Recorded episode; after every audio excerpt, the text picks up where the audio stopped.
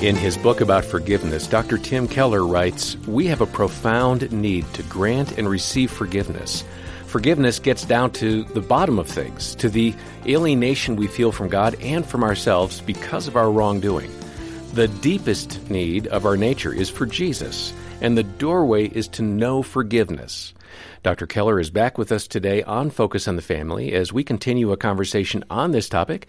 And your host is Focus President and author Jim Daly. John, we had a really good visit with Tim Keller about this critical matter of forgiveness. And we all need to know how to forgive others because as Christians, we've been forgiven so much.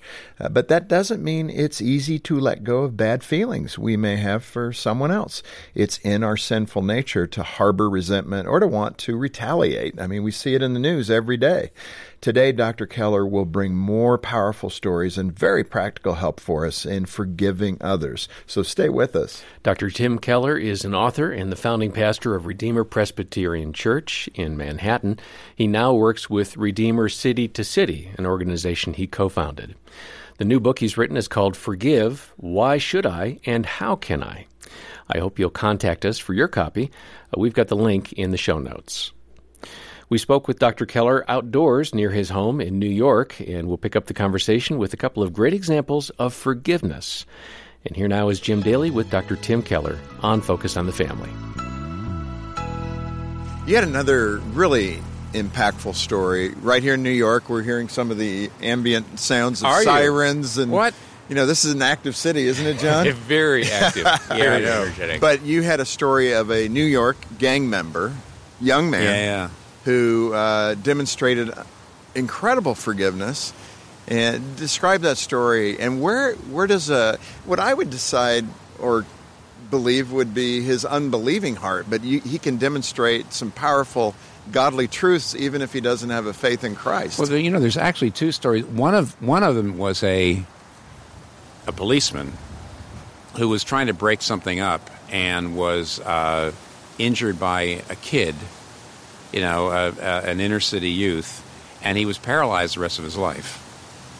And um, it's interesting. He tried to talk to the kid in prison. He tried to write him in prison, and the guy wouldn't talk to him. And then int- weirdly enough, he got out and then died in a motorcycle Yeah. accident. Huh. And then there was another one where the boy, uh, he wasn't hurt by the, he wasn't the police, he, he was hurt by other gang members, and he um, was also paralyzed, and he he also forgave. And in both cases, the boy uh, forgave the people who had had um, uh, basically paralyzed him, and the, the the policeman had forgiven the youth who had harmed him. In fact, the policeman, by the way, there, I know I'm, I'm kind of directing your question to something else.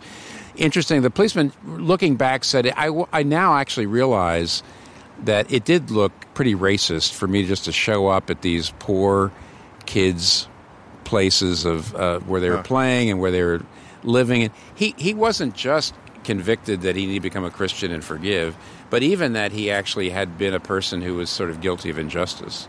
yeah. So it's it's all those. Uh, it's never just I've forgiven, Yeah. but usually there's a, a humbling that happens, and a new a new way of understanding themselves. Yeah. So forgiveness is really transformational. It doesn't just reconcile you to other people; it actually gives you a completely different approach Well, to I, I yourself. think the purpose in me asking about those stories is really to set this question up, and that is how, how do you know when you have not or you have Ah. truly forgiven somebody? It, there can be a bit of fuzziness about yeah. that. I'll give you a quick example for me when I speak about my childhood and my dad, the alcoholic, and they divorced my mom and dad, and men who are 60 and 70 years old will be in this line and they'll come up to me in tears saying, I've never been able to forgive my father. Yeah. And I, it's a hard one for me. To, what do you say? I mean, you have to let it go. You have to not hold that against them. You've got to forgive them. But there is a lot of that, Tim, in the Yeah. Christian culture, just these grievances that we really haven't dealt with. So, how do we know, A, that they exist, and then B, if we've actually forgiven? Right. I don't think there's a bright line. Do you say if you if you've passed there? I I do actually think it's frankly relative. I mean, I'll get, that sounds terrible. Oh my goodness, a Presbyterian minister, he's a relativist. No, I don't mean that. I mean this. Here's what I'll do. Shorthand, here's my pastoral advice to somebody. I will say, and it's in the book, forgiveness is granted before it's felt. Most people say, I, I'm still mad, Uh-huh. so I haven't forgiven. So I say, okay, for a moment, why don't we uh, separate the two? Because some people would say, since I'm still mad, I can't forgive. And I say, no, forgiveness is something you can grant before you actually feel it. That's hmm. very important. And I say, well, what does it mean to grant? Okay, forgiveness is a is a it's a commitment. In principle, the commitment is I am not going to take revenge on this person. I am not going to make this person pay. Okay? In other words, that's the definition of any forgiveness. I mean, in the book, I try to say if uh, somebody knocks your lamp over, it's $50, and they say, Oh, I'm so sorry, you can either say, Yes, so that'll be $50, please, or you can say, Forget it, which means you forgive them, but then you have to go out and buy the lamp. The $50 doesn't go away. Right. or or maybe you go in darkness but the point is somebody pays. And when forgiveness is always always deciding i'm not going to make the other person pay. I'm going to absorb it. But to really grant forgiveness day in and day out is to make a commitment to do three things not to keep bringing the matter up to the person not to keep bringing the matter up to other people to try to kind of run them down, you know, get back at them by hurting their reputation, and not to keep bringing it up over and over again to yourself. So what that means is, I if I find myself thinking about it too much, I say, no, I'm not going to do that. It's a commitment to yourself. Uh, if I find myself kind of having an opportunity to run the person down to somebody else, I'm not going to do that.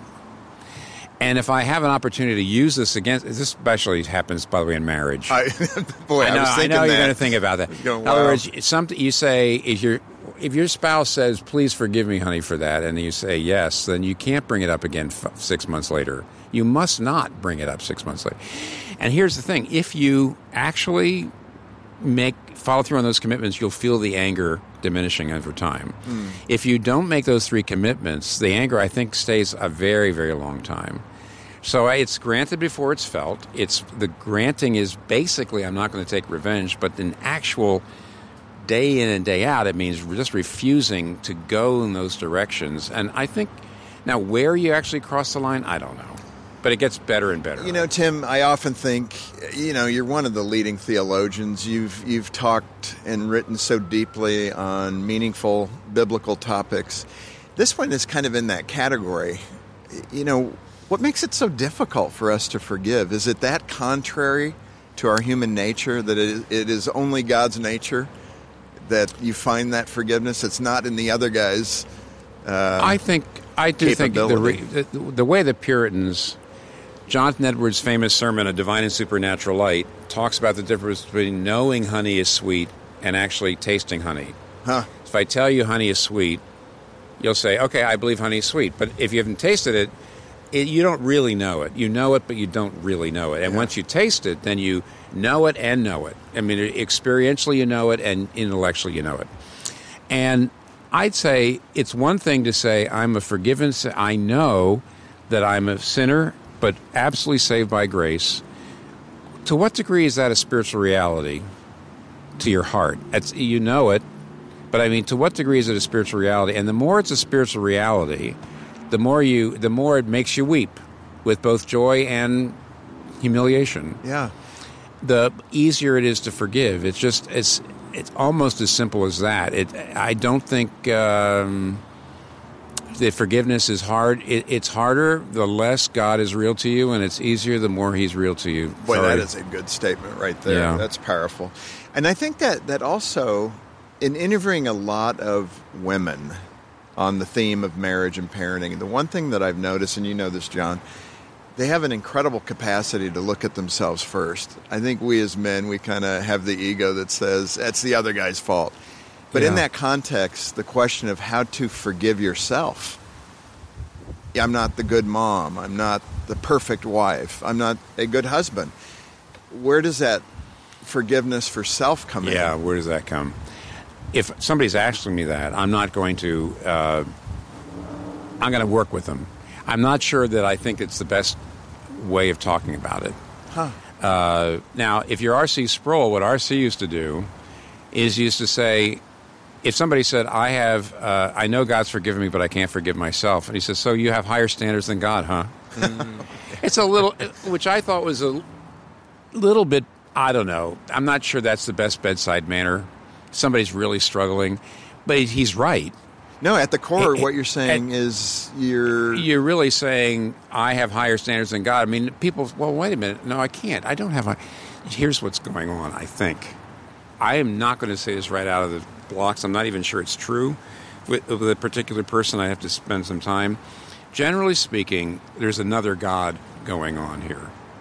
God's forgiven me, but I can't forgive myself. Okay, if your real God is your career, and you did something really stupid, and you're probably never going to get your career back on track, and your self image is not so much based on I'm a child of God, it's based on I'm a successful I'm an achiever. whatever, right? Yeah. And now I haven't achieved, and I can't forgive myself. What you've really got here is an idol. And see, false gods can't forgive. Hmm. See, what I always like to say to people is the reason why it'd be better to say, to serve Jesus rather than your your career or anything else is Jesus.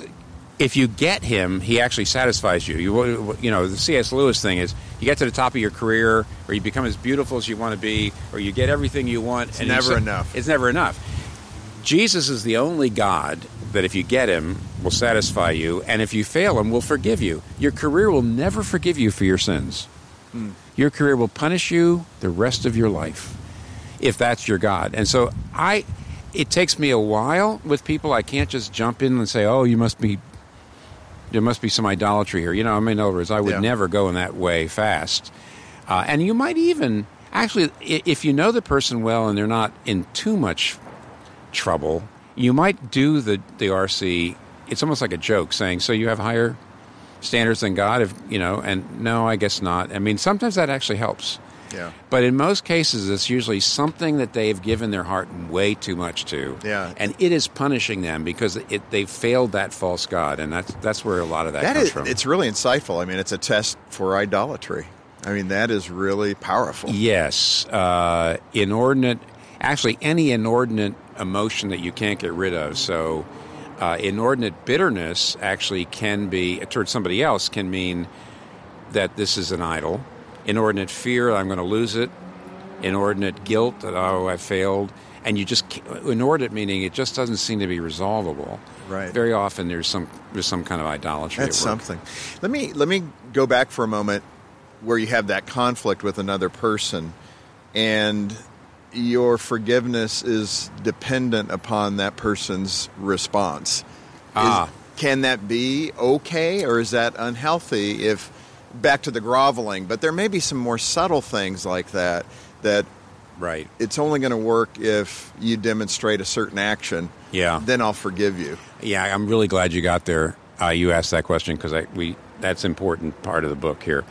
There's there's two verses that look like they're contradictions. Mark 11:25 says, Jesus says, if you're standing and praying and you realize you've got anything against anyone, forgive them. And it doesn't seem to have any conditions, just you have to forgive them. Luke 17 is where it says, if a person repents, you should forgive them, even if they do it over and over. You forgive them. And so it looks like one is saying you don't have to forgive till they repent. The other one looks like it says you have to forgive whether they repent or not. And my dear departed friend David Powlison, I don't know if you knew who he was, but he is a counselor who died recently. Actually, think he died of pancreatic cancer, Oh, but my. anyway. He said there's an internal forgiveness that you do before immediately.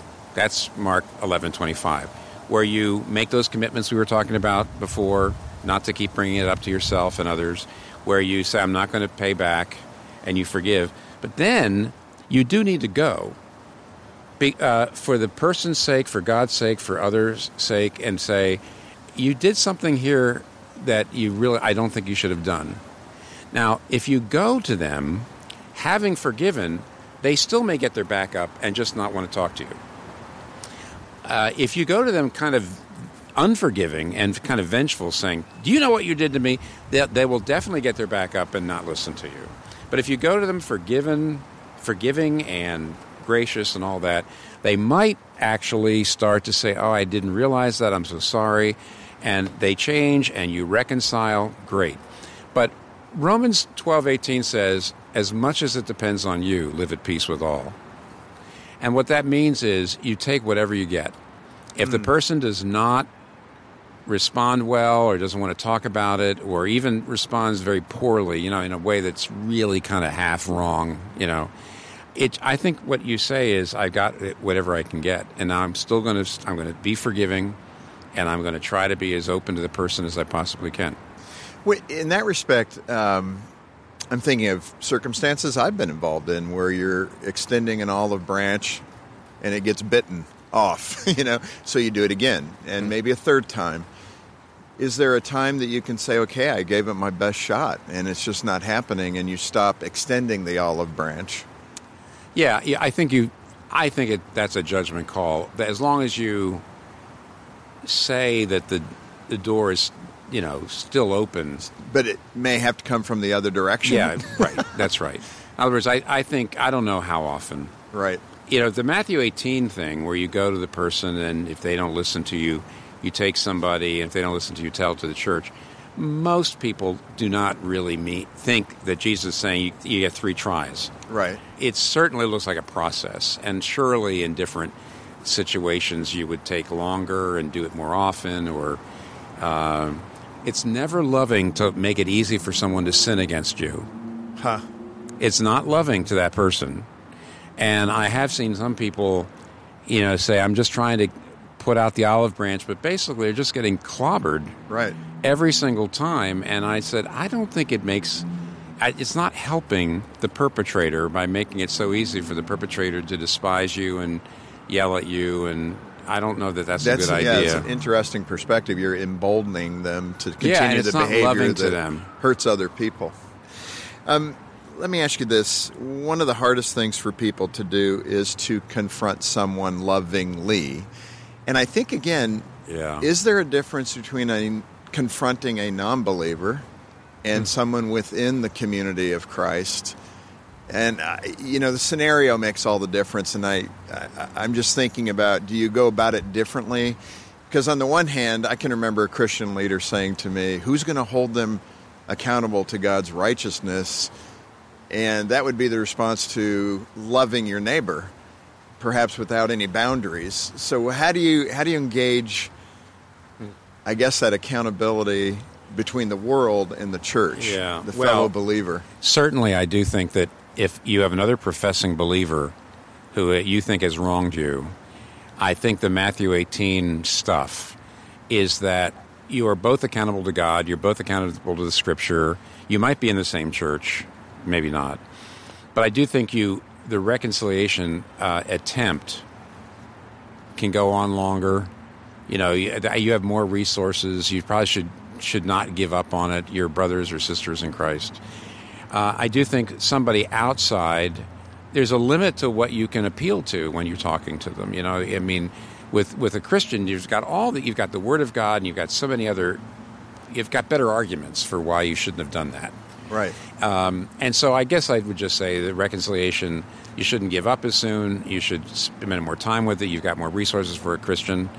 I would say, so in some ways, it's easier than with a non Christian because with a non Christian, you don't have as many resources, you don't have as good arguments. But I would say, the, here's the problem with the Christian who's wronged you versus the non Christian. The non Christian, you say, well, you know, I, I don't know whether they know any better.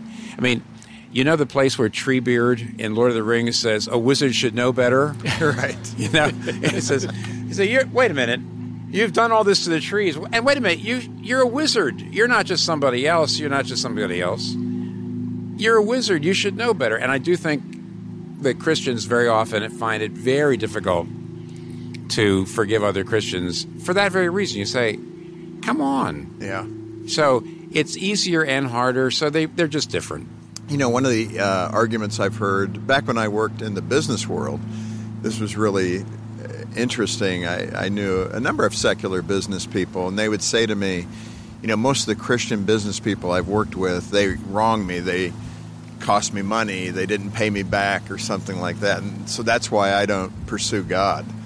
And I start smiling at them, and I can remember doing this several times, and that irritated them, and they'd look at me, and I'd say, well, it's kind of foolish to keep eternal life from you because somebody didn't live it well. Mm. you know, so using the argument that somebody didn't live their Christian faith properly in your eyes is no argument not to pursue a relationship no, with God. No, you know what I always try to.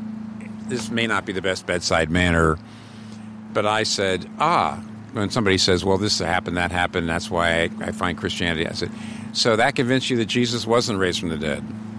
right, exactly. You know, I said, yeah. I said, now wait a minute, it's a non sequitur. Just okay, so this ostensibly Christian businessman cheated you. So that means you said, ah, that just proves that Jesus wasn't raised from the dead. I said, you really ought to go look at the evidence right. for the Christian faith instead of just say, yeah. you know, that guy was was a hypocrite. Right. So it it so I, much wiser. I kind of understand it. I mean, there's no doubt we we do believe that if you're an attractive person, you attract people to Christ. But sometimes I think people are not very logical when they when they just say, "Oh, look at that person." They say he's a Christian. That shows there's nothing to it. Well, yeah. You know, I mean, they're quack doctors. That doesn't mean medicine is yeah. is, is a bogus thing.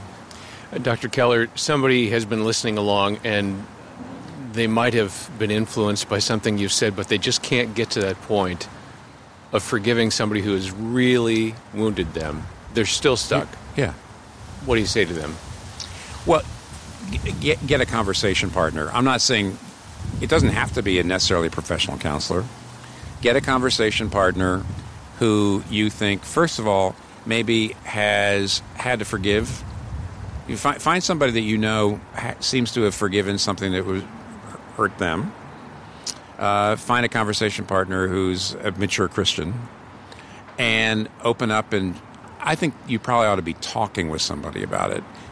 Uh, hmm. I, I, really do. Now, I'm hoping the book might be of help. Sure. Uh, sure. And even though you know, Jim Daly is quite an you know, he really can interrogate you. I want you to know, however, he didn't get me to say everything that's in the book. Yeah. All right. So there's there's a lot in the book that we didn't cover here. What what kind of a prayer can that person really zero in on as they talk to God about this?